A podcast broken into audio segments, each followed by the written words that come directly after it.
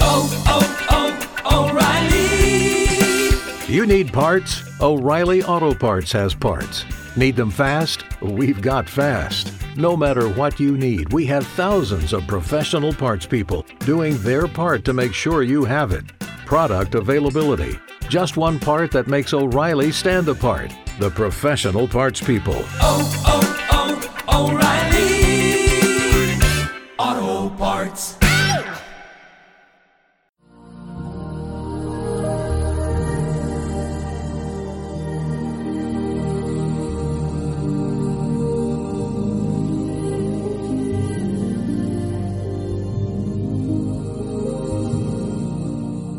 Welcome to the Outer Limits of Inner Truth Radio Show.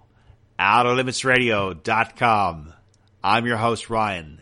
Tonight on our program, we're going to feature an interview with an exceptional psychic medium. This guest, I thought it was amazing when we I talked with her. It felt like taking a warm shower and having 37 different body washes, which I already have, so it felt like taking a shower for me. I, I collect body washes, by the way. I have Bed Bath & Beyond, cannot keep up with me. I'm the customer that shows up on a regular basis, and I get mad when they don't have uh, Jelly Vanelli and all the other new body washes.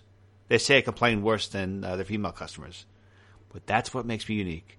And what makes our guest completely unique is the fact that she's got profound insight. Again, she's very warm. She was referred to us by Philip Smith, and once things start getting going, you're going to see why she stands out. So when you listen to this particular interview, I would not only focus on the words that she says, but also focus on her energy. Immerse yourself in her energy and let it take you away. I think there's a lot of great things we can learn from our featured guests. So let us begin tonight's program. Joining us now is internationally respected psychic medium, Miss Patricia Michelle. We can learn more about her by going to her website at patriciam.com. Miss Michelle, welcome to the program. Great honor to have you with us. Thank you for being with us today. Ah, thank you for inviting me to spend some time with you and your guests, Thank you. or or what, we call your audience. They're your guests, they're your friends, and they're your relatives. So that's friends, good. relatives, they are the people Yes. that are slowly getting cured of their insomnia every time they, they hear my voice. But, uh, Absolutely. That's why I talk less and we let uh, let people like of yourself talk more.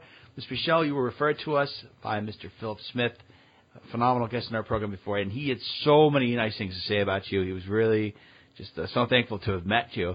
How did you develop your psychic abilities? When did you know you were a psychic, and what are some of the things that I'd say have made you stand out among other all the people that are psychic? hmm Okay. Um, well, the the first time uh, for me, and and I will tell your audience, I'm 81 years young, and um, still working very much and love it, and it, and working full time. But um, I the first the first uh, manifestation of my gift really um, it began at birth. I was born with what they called a thin a thin membrane draped over my head, and what they some people call it a veil. And then, but my grandmother, for some uh, reason, understood it was a caul, and I and I mean I only learned later, of course, when I got older. And she would talk to me about this caul, and I said, Grandma, how do you spell that? And she said C A U L. And apparently during tho- those times, so you have to go back to 1936 when I was born. And but what that did, it was supposed to the person who was going to have this on their face when they were born, they would live in two worlds, the physical world and the spiritual world. And that is exactly what has happened to me.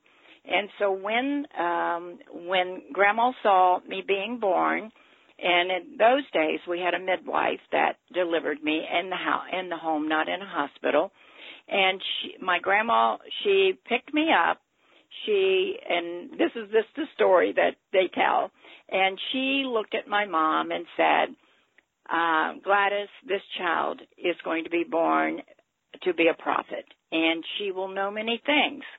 Well, after that, after I experienced that that I didn't even know about, so as I started to grow, um, you know, becoming more and more older, uh, three years, four years of age, um, I would see things around people's heads, and I thought that they were lights, and I would say, Grandma, that person's got a light around their head.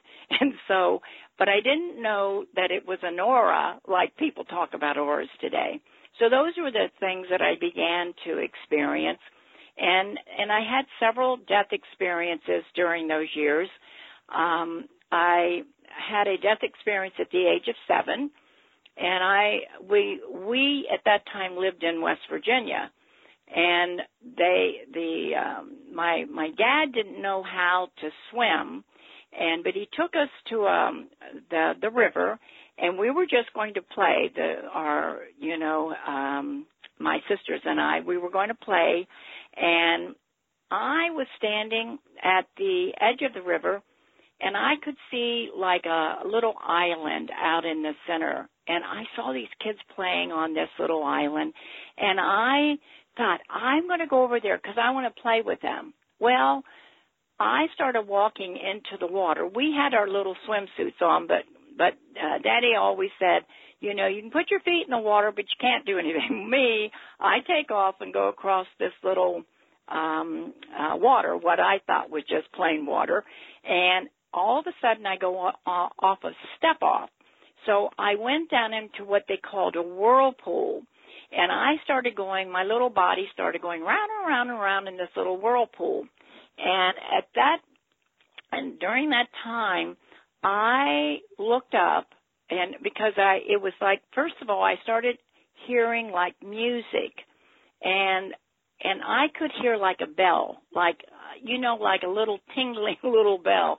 And I could hear that, but those are the two things that I remember. And I can, I did not know I was dying. I had no idea that I was dying. I just was going around in this thing and I couldn't breathe and I was trying to come up for air, but it kept taking me around in a circle rather than going up. And then all of a sudden I looked up. I mean, it's like I opened my eyes and I looked and there was a, and it was, when I was around, uh, probably around three years of age, and we won't have to go through that story today, but that, I met my angel when I was around three. And it was an experience that I had, uh, where I had gotten reprimanded and so forth and so on. And so I kind of knew who he was, uh, because I had had that experience. Well, all of a sudden I see this face, and it's him and then all of a sudden I feel like my arms are being pulled up and but then I don't see his face. I'm I just I'm out. I don't I can't tell you what happened after that. I woke up and I'm on the someone had a man had uh, come, came and got me and pulled me out of that and took me over to the ground, laid me down, and was, um, you know, pressing the top of my back and what have you, because all I remember doing was just spitting water out of my mouth, and and that was my and and that was my first experience only of experience and death experience that I didn't even know I had. I can tell you that. Now, several years later, what happened is during those years, in those days, and I think your audience, many of you will uh, understand what I'm saying is we didn't go to the doctor very much. Um, and so when we had ear infections and things, um, they would put little, my grandma would put drops in my ears, oil. I knew it was some kind of oil, but she'd put drops in my ears. And when we had an earache and things like this, well, at night, the ear would drain and I would see, I'd wake up in the morning and I had this drainage or fluid or something that was always on my pillow. And that went on for several years. Well, no one knew I was going deaf. And so whatever happened from that experience of uh, dying uh, in that water and then coming back to life, of course, um, then what happened is I had these horrible, horrible infections in the ear. Well, my grandma, she was, um, she had raised me, and she, I, li- she lived with us with my mom, and she always took care of all three of us girls while mom would work. Well, anyway, grandma is behind me. I'm in the kitchen, so she drops these big, um, like uh, pots and pans. Makes a terrible noise. She said, I don't know, but anyway, I don't turn around. So she picks them back up and she drops them again. And she and she said, "You did not turn around." And I said, she looks at my mom and she says, "Gladys," she said, "There's something wrong with her." Well, what had happened? I was in the I was around I was 11 years of age and in school I was in the back of the room and I used to come home and I'd say, "Mom, my teacher, all she does, she doesn't even pronounce her words right. Ah, she mumbles, constantly mumbles. I said, it's so boring. and so I didn't know I was going deaf. I had no clue that I was going deaf. So anyway, then, so then my mom takes me to the doctor. The doctor says, you know what? We're going to have to have surgery. She's only got 5% hearing. Well, I can tell your audience when you're going deaf, you never know it. At least I never knew I was going deaf. And so when we went um and and I and they did started the surgery, well, the doctors did not know that I was allergic to the anesthesia. And so then what happened was that during that time uh they didn't they actually did not understand. It it's like when uh someone has um anaphylactic shock. Well it's like that but they in those days you know you're talking 70 years ago people didn't the doctors didn't understand what that meant. And the anesthesiologists they weren't trained to recognize what was happening so what had happened is my blood pressure began to drop and then my breathing stopped and then my heart stopped beating. So the doc, yes, yeah, so I'm, I'm dying on that table and actually I did die. And when I died, I remember exiting my body. I was outside my body and I'm looking at me uh, and them trying to put these things on me. I don't know what they were, but uh, but they were trying to do something to my chest. And so, but my angel was standing there, and from that moment on, I won't even go through that because it's a long uh, thing, and and I I need to share so many things with with your audience. We don't need to go there, but but I will tell you that I went into the world of God, and when I went into that world uh, I was afraid of water. In fact, I still can't swim today. But but my it was like uh, my angel knew this. It was like we were flying, and there and it was like as soon as he knew, I was up. We were up in the air, and I'm looking down and I see the ocean, and and so what happened is it was my thought. I didn't say it, but I'm going, oh, I'm so afraid of, I'm, don't, don't drop me. I'm so afraid of water. I'm going to die. Well, I didn't know I had died, but that's what I was saying. And he, all of a sudden, I felt like something under me, like, um, you know, like one of those boards that you, um, that you guys go on when you're doing your, um, swimming out there.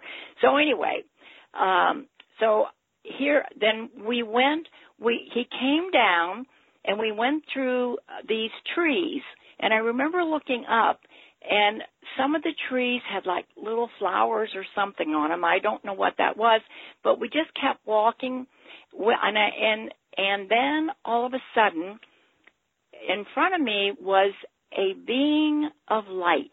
And I will tell you, it that being looked like uh now I understand it, but it it looked sparkly. Every bo- every part of it was sparkly and it looked like diamonds. You know, now I mean at that age at 11, I don't think I thought about it looking like diamonds, but after I wrote about it uh later on, that's what it made me think about. But I didn't see a face. Now, what happened? I heard, I could hear the voice, and I could hear this voice when after, it's like when I was with my angel and we were flying, and even when we were walking, but it was so faint and it was so far at a distance. Well, as soon as we got close, I could hear him talk to me, and it was like all of a sudden, and I have had this happen to even some of my clients when I would, not that they would do this, but maybe it's experienced by um, those who had left the earth. And uh, what happened was I felt like that I was shrinking. Now I was already 11, so I was little, so I wasn't that big. But all of a sudden, I felt like I was shrinking, and I was getting smaller. And I, I, I, something I don't know what made me close my eyes, but I closed my eyes. I didn't leave my eyes open. I was, I don't know why, but then all of a sudden, I felt like arms coming out and holding me. And then I felt like I was being lifted up and I could feel a heartbeat. And I thought, I wonder if that's my heartbeat. And when I was, but, but wasn't my heartbeat because what was happening, I could feel the heartbeat of whatever it was that I thought, and of course I thought it was God, that his heartbeat was beating against me. And it was like I could feel both mine and his. Then all of a sudden, it was like we were beating at the same time. Then I heard him, then he talked to me. And so you know, for, for without a doubt, that God is a God is a masculine, God's a he. Pardon?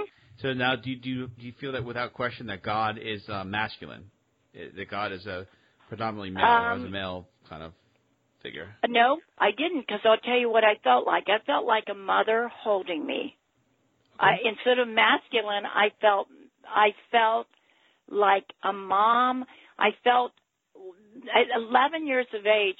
You don't have the call, recall like you do with an adult, but but that time period, I felt like it would be a mom who would pick you up because not my father. I would never remembered my father doing that, but I felt like a mother would do, and and I and even when he talked, I felt I can't tell you I felt masculine. I don't think I felt anything except the mother father energy because I could feel both.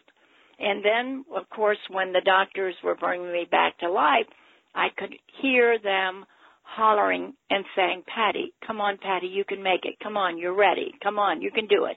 And I could hear that, and then I was pushed back and had to come back into my body. Well, uh, I can, t- well, now over the years, I can tell you that I do not see or feel God, and I meditate now, and I have 46 years, and I've never missed a half hour meditation with God in 46 years. And in that time period, I feel no, uh, I can't tell you masculine. I think my sensing is, and other people will have their own feelings of what they feel, but mine is the the female male. I don't think that God expresses himself in one thing. And I remember in one of my meditations, um, I had a vision and it was like, oh, thank goodness, I'm going to see God's face in that vision.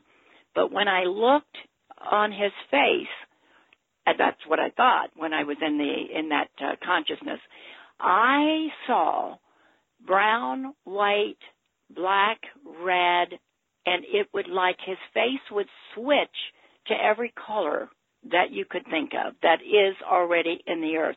And so when I came out of that, I said to myself, well, then God is all things in all colors, and He isn't just, you know, just what we're trying to picture Him, Good. like, you know, a picture of Jesus. Well, that should put a big kibosh on racism. For anyone who's kind of racist, and everyone's like, oh, I'm part of this group or that group. Hey, guess what? God is all colors, all ethnicities, all energies. everything. And you know, the one thing I've learned in the 46 years is this. People are in total, total shock. They go to heaven, and, and I will tell you, when you go into the world of God, um, you never die alone. But, but people say, oh, my mom or my dad or whatever is supposed to be there. Um, almost invariably, the angelic, there's always an angel who greets you and is there. Never are you alone when you pass on. But you have to go through what they call the judgment and in our the book of life. And now, but it's not God who judges you. All you do is you go in, if there is a room, and I've seen all these people have had to do it. But what you do, you go through and you watch. What you're watching is um, they open up the heart, let's say, of the woman or of the child, and and they'll say to you, um, uh, and then your angels are sitting around a table, like, and they will say, um, "Oh, what do you think about what just what what you just saw there?" And if a father has been not very nice to their child or whatever, they may say uh whatever they feel. Like well when I was young my father did this to me so I didn't feel like that I needed to do any different. And all kinds of stuff. So but when they get through have they never ever ever. It's not it god or whomever is there is no one's judging you. It's you go through your own feelings and whatever you're going to do. And then after that you go because if you're going through the judgment you are the one who goes into um the world of god. Or now there is a outer world Hey, Patricia, there is an outer world. Before you go to the outer world, I just need to ask you something because it, it just hit me about this. When you're talking about the judgment, are these people that are there when they're doing the judgment, are they still kind of aligned to their human nature? Have they fully separated from human nature and become much more spirit? Or are they still pretty much in a human mindset only in the spiritual form? Okay. Um, okay. The when they go into the judgment, they have only been out of their body a very short time um, to go through what they call their transition. And when they do that, um, it is such a loving experience. Uh, there have not been one person who has ever said that after they have experienced it, because they're talking to their family, um, that they have experienced anything that was negative. It's just a review. It's like you're reviewing your life, uh, time you were born to whatever. And so, but they're very much into, they're still in their uh, form as human. Um, I, I, you know, when you're over there in that world, you have an identical body that you have when you're on the earth, identical. Plus the fact people live in houses there. I mean, they can Houses. drive a car if they want to. Oh yes. See, you know what? Everybody, everybody is talking. You're going to hear all the stories from all these people that about the world of God. Most of them, I if they probably never died, never went over there, they never saw it. But there are trees, there are there are houses. The okay, think okay, let me tell you. Think of the earth. Think of the earth. Okay, when God made the heavens, and and this this is I mean, you have to remember 40 some years. But when God, this is what I've gotten. When God made the heavens, He made everything in heaven, um, and He He made um, the small, uh, uh, let's say a small baby, or the angelic beings that are were going to be His helpers, and He made everything first in His world. Then, when okay, and then and then when he made the earth, what God did is he made everything big.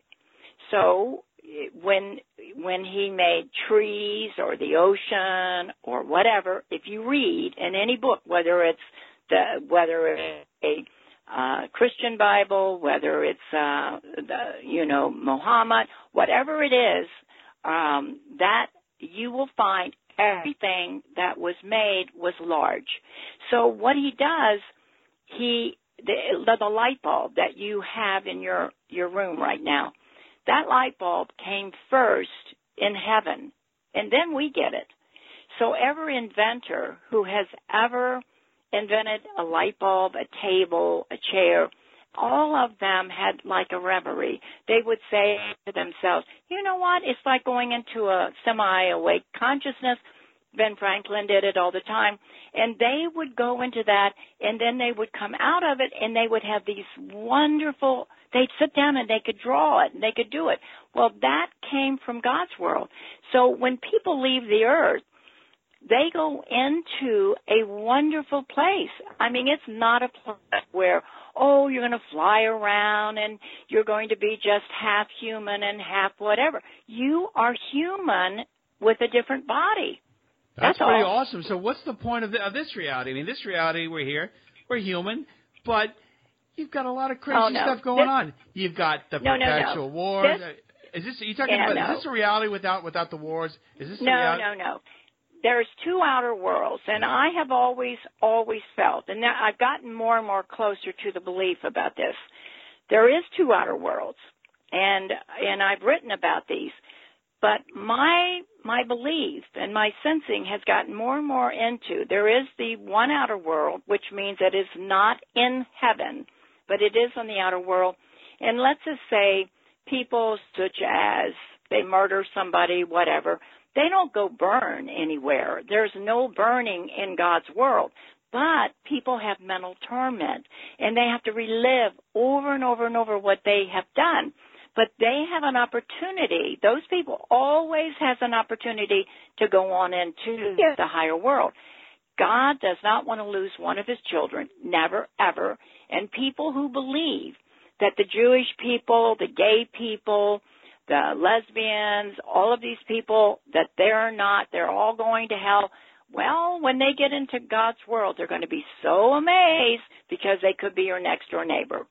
I just had a reading with someone recently and and and that's what they said is can't believe because and people are I mean because you go there doesn't mean you change your attitude or your thought process not in the beginning not just right away. What happens is the mind of God becomes connected to all those who come into that world. So people when they say there is no burdens in heaven and there aren't God if you have his mind and that's a part of you then there is no jealousy and there is no I'm going to hate this one and and and so people who think that so and so went into that world and they hated so and so well that person's going to continue hating so and so that doesn't So that doesn't really. So this world that you, the way you describe it, actually did, is come out about and from two other people we've had on our show before. It's called the Luna world. That you know we never die. That there's a, the, there's always your mirror self that's in this uh, reality. This is the way you're describing it. So there's this identical world, basically, but without all the pain, suffering, anguish, and hell that we guess we have in this current physical reality. I want to know this: that do you have to come? Do you have to uh, go into this world as a human being? Because I have to tell you, Risha, I'm done as a human being. I want to go to another evolution. I want to come back. I want to evolve and become a virus or become another uh, creature. I'm, I'm kind of human beings. I'm kind of like. I think I've gotten a lot of the experience of being human, but I'm ready for the next evolutionary step. And have you ever perceived other realities where human beings, Oh, sure. spirit go well, beyond that? y- you, uh, I think that okay, okay, that where you are, all right. Man is when man is born, you okay. People think two to four thousand years. That's not accurate. Man, be, um, okay. Let's just pretend that you uh, have come into this earth. And and and and you're being born you probably and this is my sensing the reason why you have the the ideas that you are having right now. Those are not by coincidence. When a person has those feelings this means that you probably are over a million years of age already.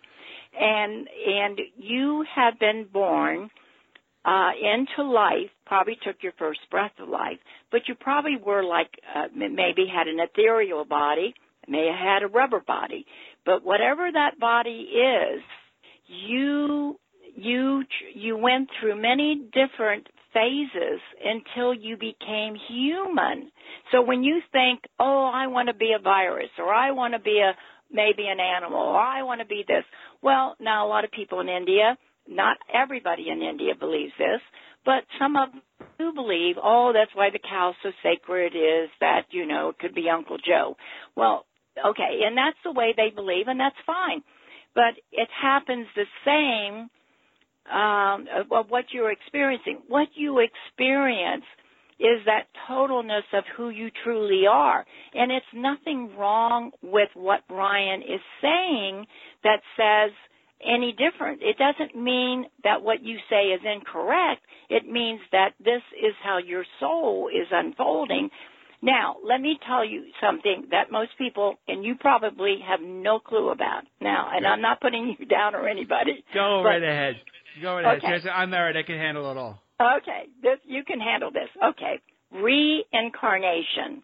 Okay, all right. Everybody thinks that when one reincarnates, they're just going to go to heaven, and then when they're in heaven and they want to be born again, they're going to jump back into life, and they're going to be born as the grandchild of their daughter. Okay, I mean they're going to be born as the daughter, which would make their them the the grandmother. Okay, now, but that isn't that is not the way it works. Um, what happens is this: when okay, when you die, you do die once, not to be born again. Now, but let me explain. I want you to visualize an atom, just an atom, and inside that atom are thousands, hundreds and thousands of lifetimes. People, that's who they are.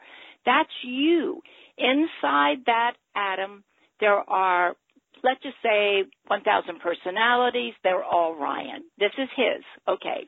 Now, when Ryan dies, let's just say Ryan goes to heaven and he's living in, let's say, the fourth heaven, which is wonderful. It's opulent there. And he's got a great place and he enjoys it in the whole bit. Now, what happens if you get ready and, and that opportunity may come where God who is in the seventh heaven and and you and you say, "Okay, you know what? I am ready. I would really like to go back and be a part of whatever whatever." Okay, you yourself, Ryan, will never leave the world of God. And the reason being is when your grandmother passes, when your mother passes, when whatever passes, they're all going to see you there. So, but what happens is that your soul, okay, your soul that has many, many different lifetimes is going to go up to the highest part, which is your seventh heaven, and you're going to take a trip and you're going to go back through the ethers again, but not Ryan. And only a piece of Ryan's soul, a piece of it, will start to, that journey back into Earth, take on a brand new body again. And so that's how you continue, one life after the other after the other. You never have to come back into this life again. Never, ever, ever. But I believe, this is my belief, and I've been feeling it for a long time. I said there was two outer worlds, and I believe that the one outer world is Earth. I believe I've seen it. I didn't know what I was looking at all these years, but I believe it is Earth, and I believe Earth is a place for us. We're going to learn lessons. It is a place. I mean, some people will say it's like hell, you know, because they don't want to come back here again. Many people usually, if people are saying, now again, remember what I'm saying. If you feel, I'm never coming back to this place again, well, nine chances out of ten, you'll never come back to this place again. You'll probably go to a, you'll probably go to another area of life. God doesn't just have these different uh, levels of heaven. When you hear people say, "Oh, there's seven heavens," I mean seven levels, and you either go to first heaven, second heaven, whatever they're talking about, and that's true. You go third, fourth, whatever. But there are other galaxies that people do go. There's some places that perfected, they're very perfected. The earth people will never touch those places, but there may be someone like you who believes, and if this is in your consciousness, and you're going to go there. I mean, if that is where you're going to go, you may understand that. You understand it on a different level than most people are understanding it. Okay? Now, so so this, you know, so it means to me that you're probably an ancient old soul and you're already making the ultimate decisions. I am not coming back to this Well, place again. I'll I, this, eh, Patricia, when it comes down to it, I actually love Earth. I think that Earth is beautiful. I love the animals. I love the tropical, the Caribbean, the blue skies, the sunset. But this is my issue. I I have to say it really developed over the last five years, maybe the last ten years. People drive me crazy. I think they're there are too many idiots on the planet that just make me crazy. So my thought was this: I'm like, one or two things are going to happen. One, we're either going to have to get a bunch of idiots off the planet, which is about four billion people. My thoughts were we need to have a plane that carries a bunch of Twinkies behind it and lead all these people off a cliff. Now, to put together something like that would take a lot of time, effort, coordination, and money, and I just I don't have the time for that because I have to work and take care of a family. The other option would be evolve and grow out of here and go to a different Earth, and hopefully the the people who are crazy or idiots aren't going to catch up. So I'll have a couple lifetimes of just peace on that planet. So those are my two options. So I really would like to stay here unless there's some kind of thing that's going to take a lot of people off this planet in a peaceful like manner. But I don't know. What do you think? What do you think is going to happen? Do you do you foresee it more likely that you're going to have to leave here and, and this place is going to keep be the way the same? I, I have a feeling that the earth, okay, there are, what you're not seeing, there's a big, big thing. There's a much, much larger scale of what's really going on. What you're seeing is absolutely a fact. You know, there are people who irritate, who you call them crazy, other people do too. But there are also, without you knowing it, there's a, a lot of people that has been sent back into our earth. And sometimes people call certain people, they'll say, oh, I just met an earth angel. Well, there are, uh, I'm going to say, over a hundred thousand people who have been placed in different parts of our uh, world, Asia, Europe, all over the United States, all over every continent. And these people are there to assist that area of life. And the reason being is so the earth does not tilt, does not go through its process that it did before. So there is a lot more to what Earth is experiencing than you than you know. You know, on a on your level, you're seeing the crazies, you're seeing all of the things that you're experiencing, and that is true for your consciousness. But underneath all that we are seeing, what is happening is that there is a balancing. People think you're going to self destruct.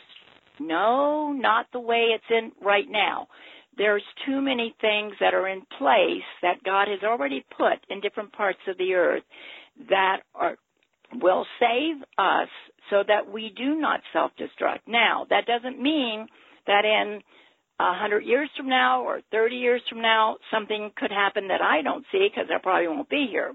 But now, I do have to ask you a question because Sure. it keeps coming to me very strongly. Now, do you happen to know uh, the the world of God, it just it's like that door keeps opening. But I the the the person's name I kept asking because I talk to you, but I do mental telepathy when I talk to that world. But I ask, the name keeps coming Joan Marie. Do you happen to know who she is? I keep feeling like she's connected to you, and you were around 11 years old. If that's if that's true, or 10 or 11 years old when she may have left this earth. You know, I don't. Well, the name doesn't. I'll have to do a little research. Okay, it. would you do that? And would you also, I'll tell you the name, she keeps saying, uh, the name that is very, very, uh, that she keeps coming up with rather, I hear Bill. And then I said, well, who do you know that's here in this earth? And she said, I know Bill and I know Bridget. and she and but it- I have no idea who Okay. those people. Well, I'll tell you who those people are. Those are my parents, Bill and Bridget. So Okay, well then they're related. Yeah. And I heard, okay, then I heard BB. I don't know. I thought I heard a BB, but then I thought I'm not certain because see, when you're doing mental telepathy, you don't know whether you're hearing uh, or it's a sound alike. So, but Yeah. I just heard. yeah, but it's, BB. but it That's belongs one. to BB's you. my wife. BB's my wife. Wow, I'm officially blown away. This is awesome. Okay, who's Joyce? Because someone is talking to a Joyce that's here in the earth. Joyce, probably eh. Joyce Keller, a very d- dear, beloved friend of mine. Okay, so these are, I'm telling you, now I'll tell you what that tells me. Sure. You did not ask for spirit, but I can tell you, if spirit is already moving to you, it means you're so open that spirit is with you and probably hangs around you a lot. So you're, you are experiencing daily with what you are doing. You were guided as a child to do the work you're doing. And you know what? The regular world can never ever be a part of who you are. Never. I mean, you're not. You you you have to follow a different path. Plus the fact, even where you live, you cannot live in a place that is hyper, got all kinds of stuff running around, all, nothing, nothing, nothing like that. You have to be in a place where it's family, where it's calming, where it's nature, where you take walks and you can do things and it's it's because that's who you are. Inside of you, you're the family man. So, but Trisha, I have to say, I'm, I'm blown away that the names that you picked out so quickly because they were so like close. So it's amazing. So thank you for uh, for sharing that. And you know, when I talked to Philip Smith, Yeah. who, uh, he was so shocked at your ability to have an ongoing discussion with his departed father, Lou, who Yes. uh, had died. How are you able to facilitate communication with people? Who've crossed over, and it, it seems to be. I, I thought it was very challenging. I thought it was very challenging. I, I imagine it was No. very challenging. Why is how are you able to do it? What, are there any tools and advice you can offer to people to have communication with those? Who I over? think they okay. Well, first of all, I don't want them to die like I've done, but but I, you know what? I I do think this. I have been 46 or 47 years.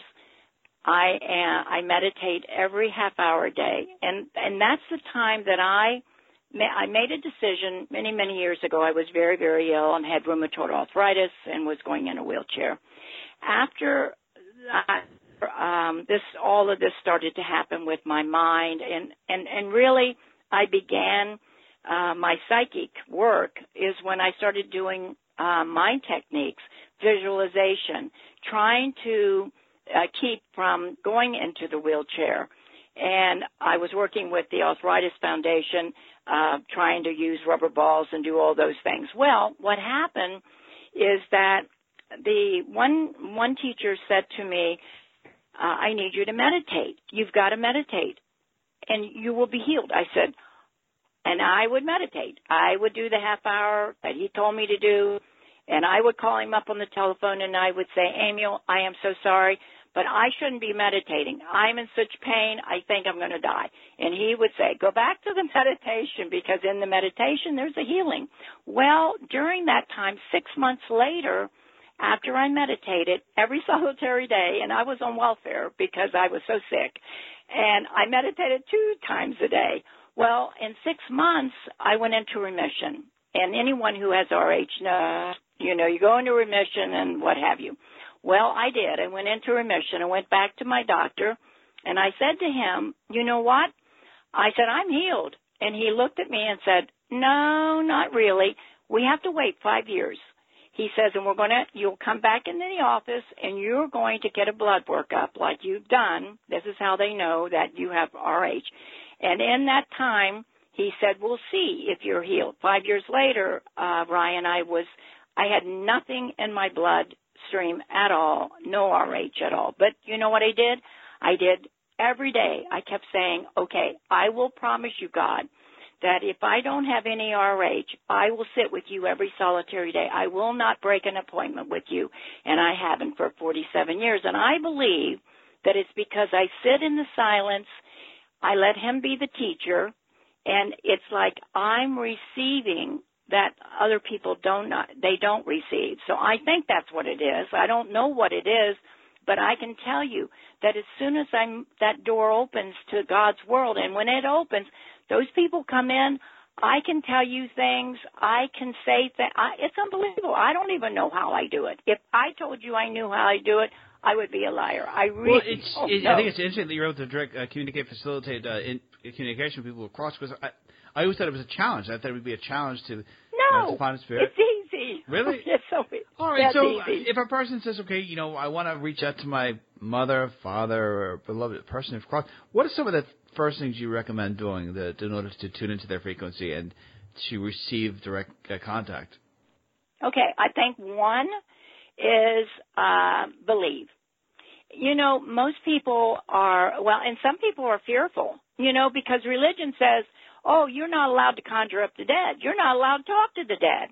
Well, God has a bridge that He has made from His world to this earth, to, and it's open. And people are allowed. Those people over there, they move to you as your family here. Those people move to us and they talk to us, but we don't. We don't acknowledge them. They flip the lights. They do all kinds of stuff that makes you know that they're with you. But some people are so afraid they close down. So you have to open up. You can't. Some people will say, "Oh yeah, well I don't even feel my mom around me ever." And I say, "Well, do you have a belief that mother could be with you?" Because I, mom is standing there and mom says things to me, and she, uh, she'll say, "Oh yeah, when I died, you kept saying, "Oh well, if you're really here, then show yourself." And I said, "You don't believe that that this is possible. You have to do that. You know, open yourself. Most people don't open themselves. You do. I Well, I mean, d- you were, I but you're an open vessel. I, I try, You're- and I was, and I actually have told some of the guys about this. I always, um, I do regularly try to ask my spirits. I'm like, "Hey, spirit guides, Ryan here. Um, I'm open to receiving any messages you may have." And then it goes Yeah, but Ryan, you can't receive. I can't receive. And the reason, no, you know why? Why? Because now I'm I'm in your energy, and I can tell you why. Okay. Your brain is like someone who has ADD. Your brain is going back and forth like I'm telling you, if I was in your room, you could do five projects. You would be over here in the corner and then you would walk over here and here and here and here and you would be doing shuffling papers and you could have five organizations and take care of all five of them because your mind is always exploring. It won't shut up. Well, I try. I, I, I seriously, I've No. done the meditation, and I, I get my mind quiet, and I focus on my breathing, and I'm like, okay, well, here's some time. And at night, I, I go. To, I like to go to bed at two o'clock in the morning where it's quiet. Then I sit down and I go, okay, I'm o- I'm open for some wisdom, spirit guide, and then they're quiet, and I'm like, you know what? That's a like, what is up with that? What's No, up with no, that no. attitude? No, you're not. No, you know what, honey? You're you're trying. What you're doing is you are trying so hard. You have to. I mean, I can send you. I have a meditation tape. I don't think you really. I think you are asking, asking for your thought process. Your guides, the, the what is happening. You're receiving uh, messages but you don't always know it and and you could not be who you are right now you couldn't even run this show you could not be as creative as you are if you were not being given a lot of information from a different source than what the earth is giving you. Because I can tell you, education, you may have gone to college, you may have done whatever you did, but it has never taught you a thing compared to what you're doing because it's in your, well, it's in your doing that, that it's happening. But I see you as not really, you, you cannot, right now, with your energy being the way it is, you almost have to be guided. You cannot sit there and say, okay, guides, come and tell me things. That's not the way it's going to work for you. Now it won't work, uh, Ryan. I can tell you, it will not work for you, honey. You, your, your body, your wife. She has to go. Oh my God, here oh, we go she's, again. Lily, she's she's got she always has she always has wine near her. Come on. no, you're you're funny. They're not going to do that. I mean, people think guy guides are simple. They're easy, but but but you you can't depend upon them. I mean, if I said to you, put the white light around you for protection, and you went to the cliff, Ryan, and you jumped off, I can tell you you're going to die. that white light, that white light's not going to keep we have safe. to keep honey. that quiet. Too many people will get excited.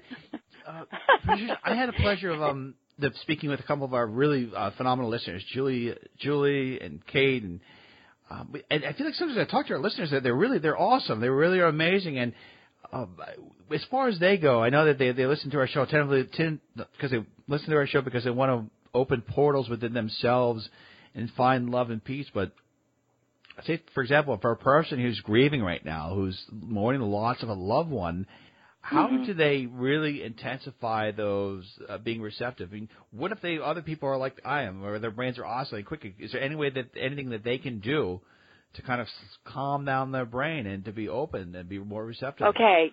All right. I think that uh, people grieve. You know, we in the earth, we grieve for our loved ones. And it's us who, who are grieving. Once they move into their world, um, that grieving stops for them. Now they will miss you like crazy. They will want to be connected to you. They want to lay down next to you if you're a wife and a husband team and things like that. It it is like a, a but there it's uh, we need it's us. We're the ones who are saying, "I am lonely. Why did you leave me? I I need to have someone with me." Well, um, in the grieving process, open yourself because your loved one is probably standing right there in front of you. It's here's what I tell people: when you think of your loved one, now I mean this, as soon as you even think of them in your mind, within seconds, that person is right there in front of you. Um, everything moves very quickly. And so we are being guided. You're being guided, Ryan. I mean, you just don't know it on a mental level because your brain is going crazy. I mean, it isn't going crazy, but but you're so you're too intelligent. When people who have that kind of intelligence, and I have to do this, I have to do this. Oh my God! I mean, you know, it's. I Well, mean, you're. Patricia, you're but I'll I can tell you. I'm driven because I we, we're doing this Outer Limits of Inner Truth Radio Show. I love it so much, and for everyone who's listening right now, I am so committed with all my heart to every Yeah, single person listening because I want them to to have the best experience possible. I want them to know that when they're giving their time, their effort, and energy, that I want to give them everything that we I can we can offer to them because um I love them and they, they deserve it and they deserve Yeah. to have everything. That's exactly why I called them family for you because no, I, as soon as I moved into your energy, you never separate yourself from anyone, and and you're always giving, and you and you're you know this BB or I think that- that's what you said is your wife, Yeah, my wife. but but I'm telling you, her energy stays you.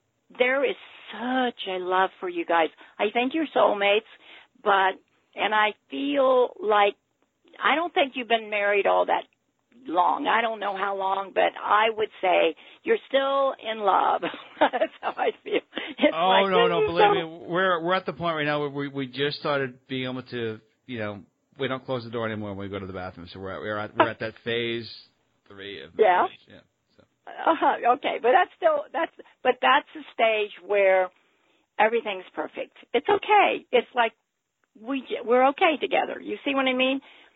She either has a child or there is she's going to have to be very careful because a baby's going to come Hey. and touch her and be there. Are you sure you don't have a baby? Well, I don't know. I mean, unless there's someone else is visiting the house, I leave No. the house a very short period of time. I'm going to check the security camera and see if see if we have any unannounced visitors coming to the house. Because No, no, no. It won't be that. It Okay. won't be that. No, because she is the mother. She keeps mothering you. You say you you say no, no, but that's not true. If you don't want a baby, then you just got to be watching it. no, I, I definitely want to. I definitely want a baby because here's I need somebody to to um, to take over the outer limits of Inner Truth Radio Show, and I want somebody to change my diapers when I when I need. okay.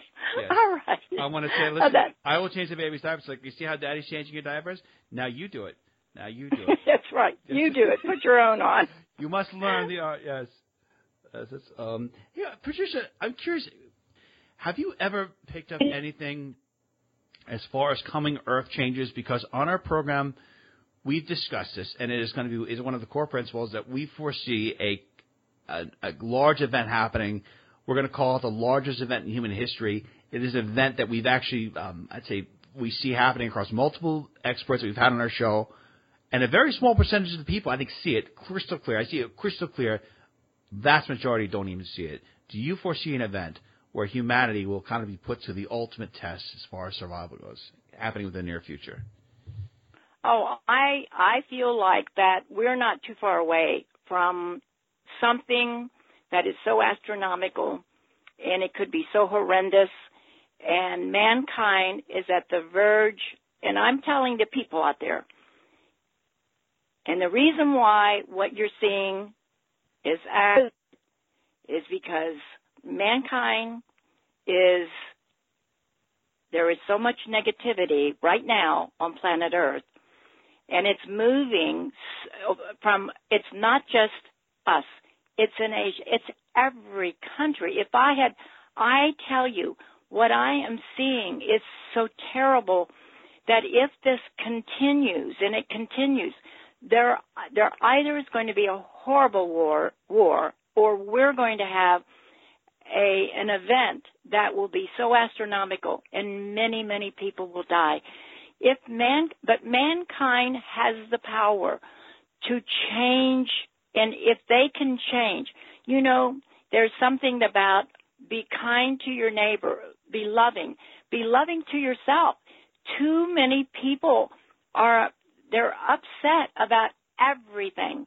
I mean whether it's it's the negative and the positive i mean i can understand why people feel the way they do but we have got to take charge of our life. Not look at it, not look at people in charge, not the government, not the president, not any of these people. You have a right to take charge of your own life, your own heart, your own being.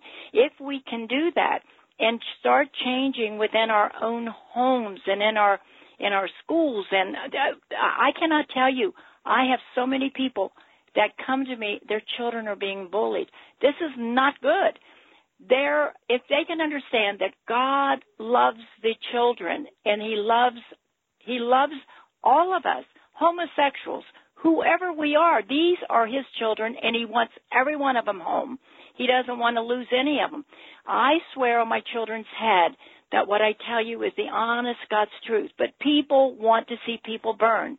They believe, and, and see, the Bible is translated 18, 19, 20 times, translation after translation, and it's out of context. It's not true. It's not what you think, but they want to believe that. And I am very much a believer of God.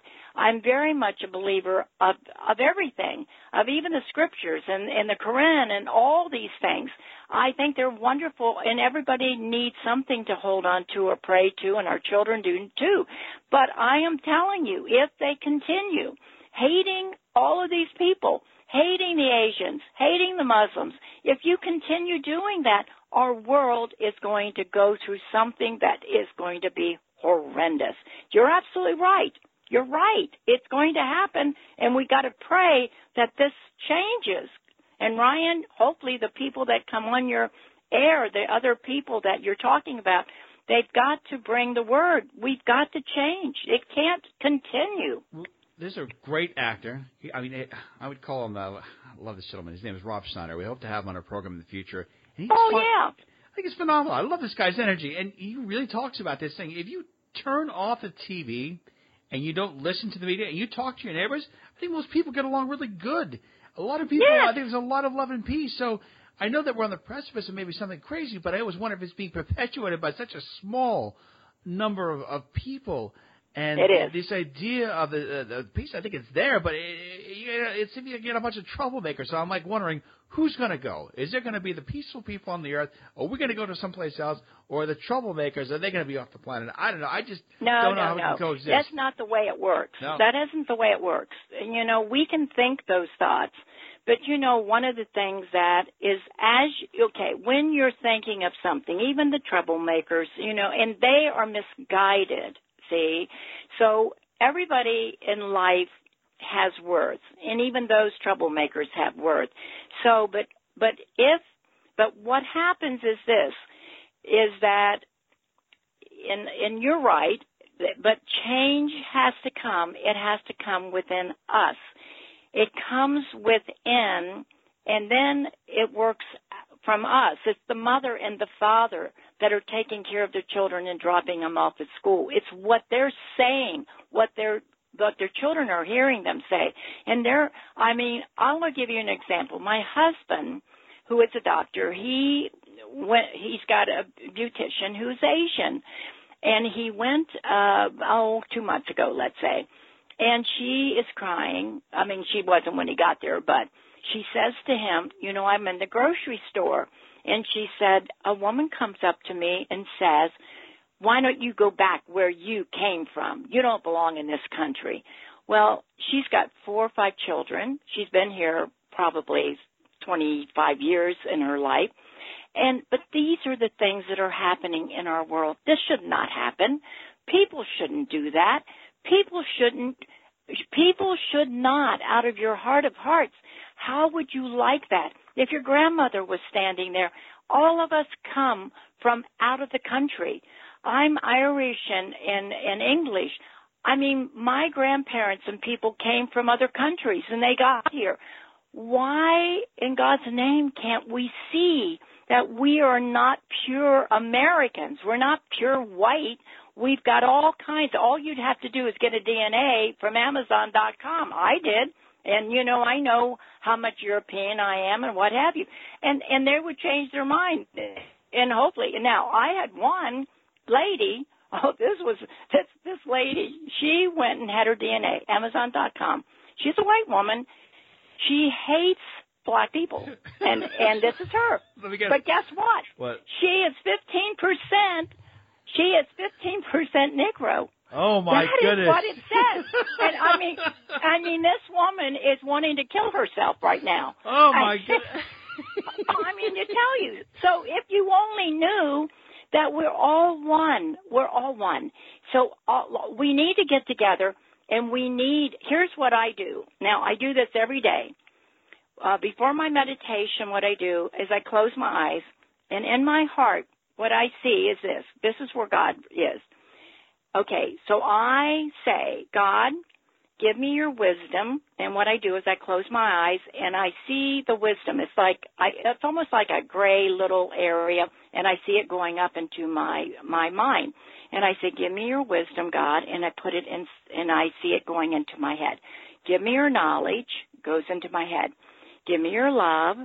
Give me your understanding. Give me your courage. Give me your will. Let okay. So when I put all of those up there, then once I get them up in my mind, then what I do is I send every one of those things. I send it out to all. I just say, God, send this to all the leaders in the earth. Send it to our president of the United States. Give him under, understanding. Give him courage and give him wisdom, because I feel like anyone, and no matter what it is, we all need that.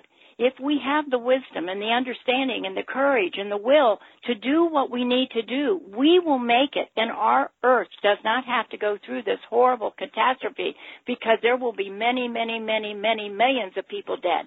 So I am telling you, you know, with Rob and all of the wonderful people that you have on your show, uh, thank God, because I believe by you being there, Brian, you will be a spokesman and help our our planet to heal before this happens. I hope so, and I know that um, it's probably going to sound dark. I don't know what to say, but this event, this cataclysmic event, I almost feel it's a necessity for it to happen because Yeah. I don't know if anything else is going to bring humanity closer together right now. There's a frequency I again, of, we've had another teacher on. Well, we've well, actually another teacher we've, we've whose work we studied said that humanity is going through uh, two different evolutions. There is it's splitting off. It is literally splitting off into two different evolutions. That the people who want the mm-hmm. tyranny, who want the repression, they're going to have that, and the ones who want the mm-hmm. freedom, they're going to have that. So Yep. everyone else ultimately gets what they want.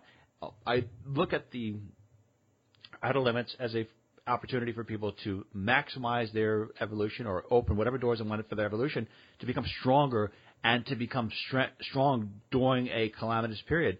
And also uh, to, Yes. to just be happy with themselves and rest in it more light and peace.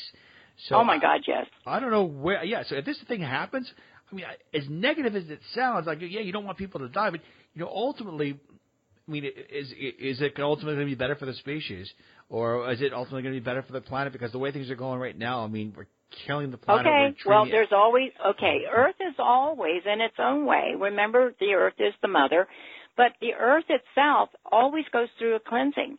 And why does it have to go through the cleansing? Only because mankind makes it so. If we didn't, if we could get a hold of ourselves, if we can be in charge of us, if we don't lean to everybody around us and believe their way, but believe what is in your heart, believe what you feel, believe all of those. Yes, we're struggling. Yes, we may not have a job. Uh, there's so many things. I was on welfare for several years. I had nothing. I was going in a wheelchair.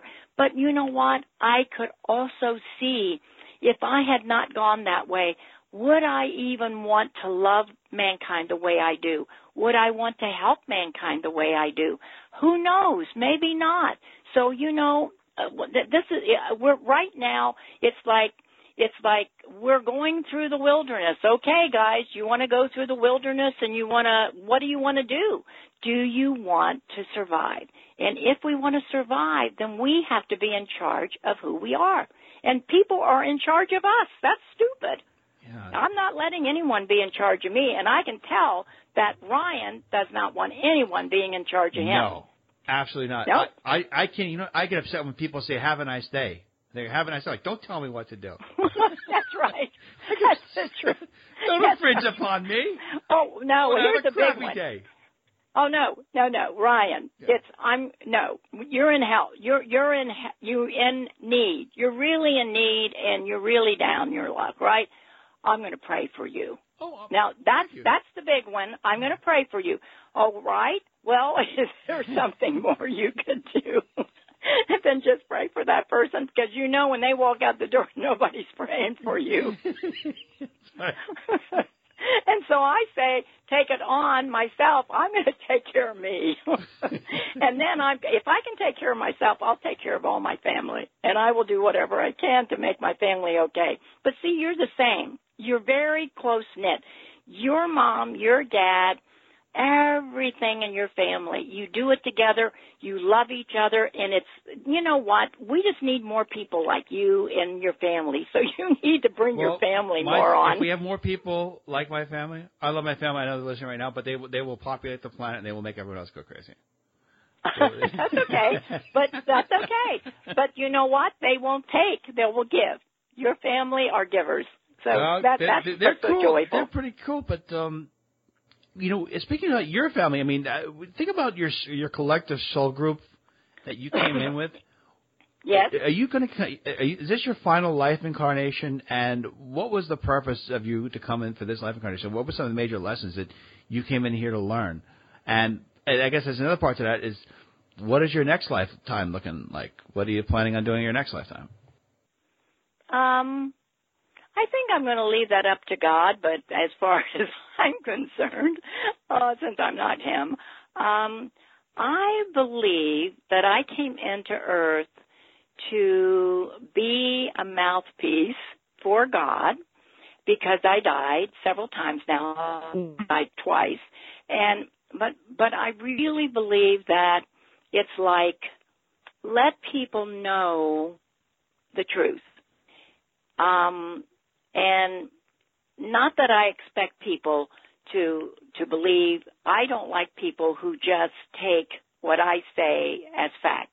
I think people need to uh, don't don't follow people. Uh, don't make people gods. Don't make them like, oh, they are so wonderful. No, because all of us have our problems in our, our life and we have our addictions and we have all the other things that you're not seeing. So, but I, I think that we've got to, I think I'm here to help mankind in my little way. Now, I look at the earth and on this earth, there's a dot. That one dot is Ryan, and another dot is me, and another dot's your Rod Steiner. And see, we have all these dots. Well, each of us has a dot on the planet Earth. I mean, and, and we have a house, and we're paying taxes on that little dot. But we can do something. If if you do one little thing, one small thing that can lift up your community, pick up a piece of paper off the ground. Do whatever you can. If you see a person who, you know, I, I, I know someone who is, um, a, uh, works for the homeless. And when the home, and the homeless, and, and they will say, well, I would lose my job if I gave the homeless, uh, say a dollar. And I think to myself, okay, well, who's out there looking at you? they're not going to see you give the. I mean, especially if you're like 2,000 miles away from wherever you work. But people have excuses. And we don't need an excuse to be kind. We don't need an excuse to love. Nobody needs these excuses. Yeah, I mean, my father deserted my mother when I was uh, three three years old or four years of age, and and it my husband disappeared when my children were only four or five and probably six years of age. I mean, it was like karma hitting karma. Mother Jeez. has hers. You see what I mean? So, but I could have looked at life and said, oh, isn't this terrible that this happened to me? No, it made me stronger and it made me more appreciative and I love life. I'm like you. I love it. I want to do whatever I can. At 81, I'm still youthful and I am going to maintain youth until 110 and I will do whatever I can to make my little dot in the earth be worth something. And you all are worth something. And that's the problem. Nobody believes they're worth something. You are worth everything. Every person out there that's listening to me, you're all worth, you're so precious, but you don't see it. You think you're fat. You think you're ugly. You think you're too thin. You think all of these thoughts, but it is in your own thinking that's causing your own problems. And you need to look at yourself. Look in the mirror. I, you know, when I had rheumatoid arthritis, because I was, everything was getting crooked, I would take a shower and I would actually get out of the shower and kiss my hands and say to my hands, hands, you're so beautiful, you're so wonderful, and you are going to serve me well. My feet, the same way. You have to baby yourself. You have to look at yourself. Nobody else is going to do it. No one is going to make you feel good. Not your husband, not your wife, nobody, but you have to do it yourself. And that's the way it should be. Nobody has to baby us. We know we're precious, and I want you to. You're so precious, and I see that. I you you Ryan see what you see, and that is okay because out of that, half of what Brian tells you is not true. Ryan is the most gentle of souls that is walking our planet Earth, but he says things that he wants to say to get you shocked. But that's not who Ryan is. I can tell you. It's Well, I, I don't know. When I look at myself in the mirror, I, I do. I tell myself I love Yeah, me, but I, but I also say to myself, like, you know, one day I'm going to make a cannibal very happy. I'm gonna, I'm gonna Oh, feed, sure. I'm gonna feed a whole bunch of cannibals. They're gonna look at me like I'm a five. No, you won't. No, you won't. Because if you said that, you could. Well, now you know there may be people would love to eat you, honey. So I mean, it's I up am, to you. I'm very high in salt. it's right. But you I- probably got too much sodium. So yeah, I, I do. I like salt and sh- I love salt and sugar. So I'm very high, but I'm bad. I'm too many calories. So I don't know. you are not. You're High- not. High, you're you're high in calories, but but I've, I've I've got a lot of love. So maybe that uh, maybe the love will be good. you. You don't listen to him because he is so wonderful and so loving. And this is not because I even want to come back on the show because and you do not have to call me for a reading, please. I'm booking up until November of this year. I I don't even need a reading, so don't even think you have to do that. It's so Just go sad. to my website and enjoy it. Yeah, I mean that's another thing that's amazing. Your website, Patricia, at M. patriciam.com. And I just want to give That's everyone it. a um, quick little recap about today's Okay. reading. It was it was phenomenal. I really enjoyed the, the show, and uh, you know, let me just uh, the, end the way that we traditionally do. Miss Patricia Michelle, internationally Okay. respected psychic medium. I want to thank you so much for being on our program today. We can learn more about you by going to your website at patriciam.com. I have to tell you, I was real blown away today.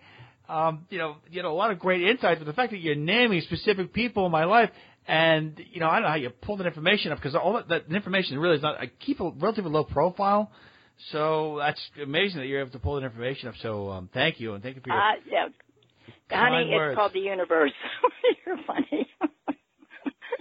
Okay, everyone, that concludes today's edition of the Outer Limits of Inner Truth Radio Show. Special thanks to our unbelievable guest, Miss Patricia Michelle, and special thanks, as always, to our virtues, Miss Carrie O'Connor, Miss Lisa Kaza, and Miss Constance Stellas. To learn more about the Outer Limits of Inner Truth Radio Show, please go to our website at outerlimitsradio.com. Till next time we meet, my friends, wishing upon you an abundance of peace, love, and beers. Take good care, and thank you so much for listening. Want to be heard or seen in front of millions of people? Want to be an expert on TV or radio? Goldman McCormick PR is a New York City based public relations agency that specializes in traditional and social media placement for law, finance, media, and corporate based clients. Goldman McCormick PR also are specialists in website development, radio show creation, press conferences, media training, and so much more. Check out GoldmanMcCormick.com for more information. GoldmanMcCormick.com. Pulling up to Mickey D's just for drinks? Oh, yeah, that's me. Nothing extra, just perfection and a straw. Coming in hot for the coldest cups on the block. Because there are drinks, then there are drinks from McDonald's. Mix things up with any size lemonade or sweet tea for $1.49. Perfect with our classic fries. Price and participation may vary, cannot be combined with any other offer. Ba da ba ba ba.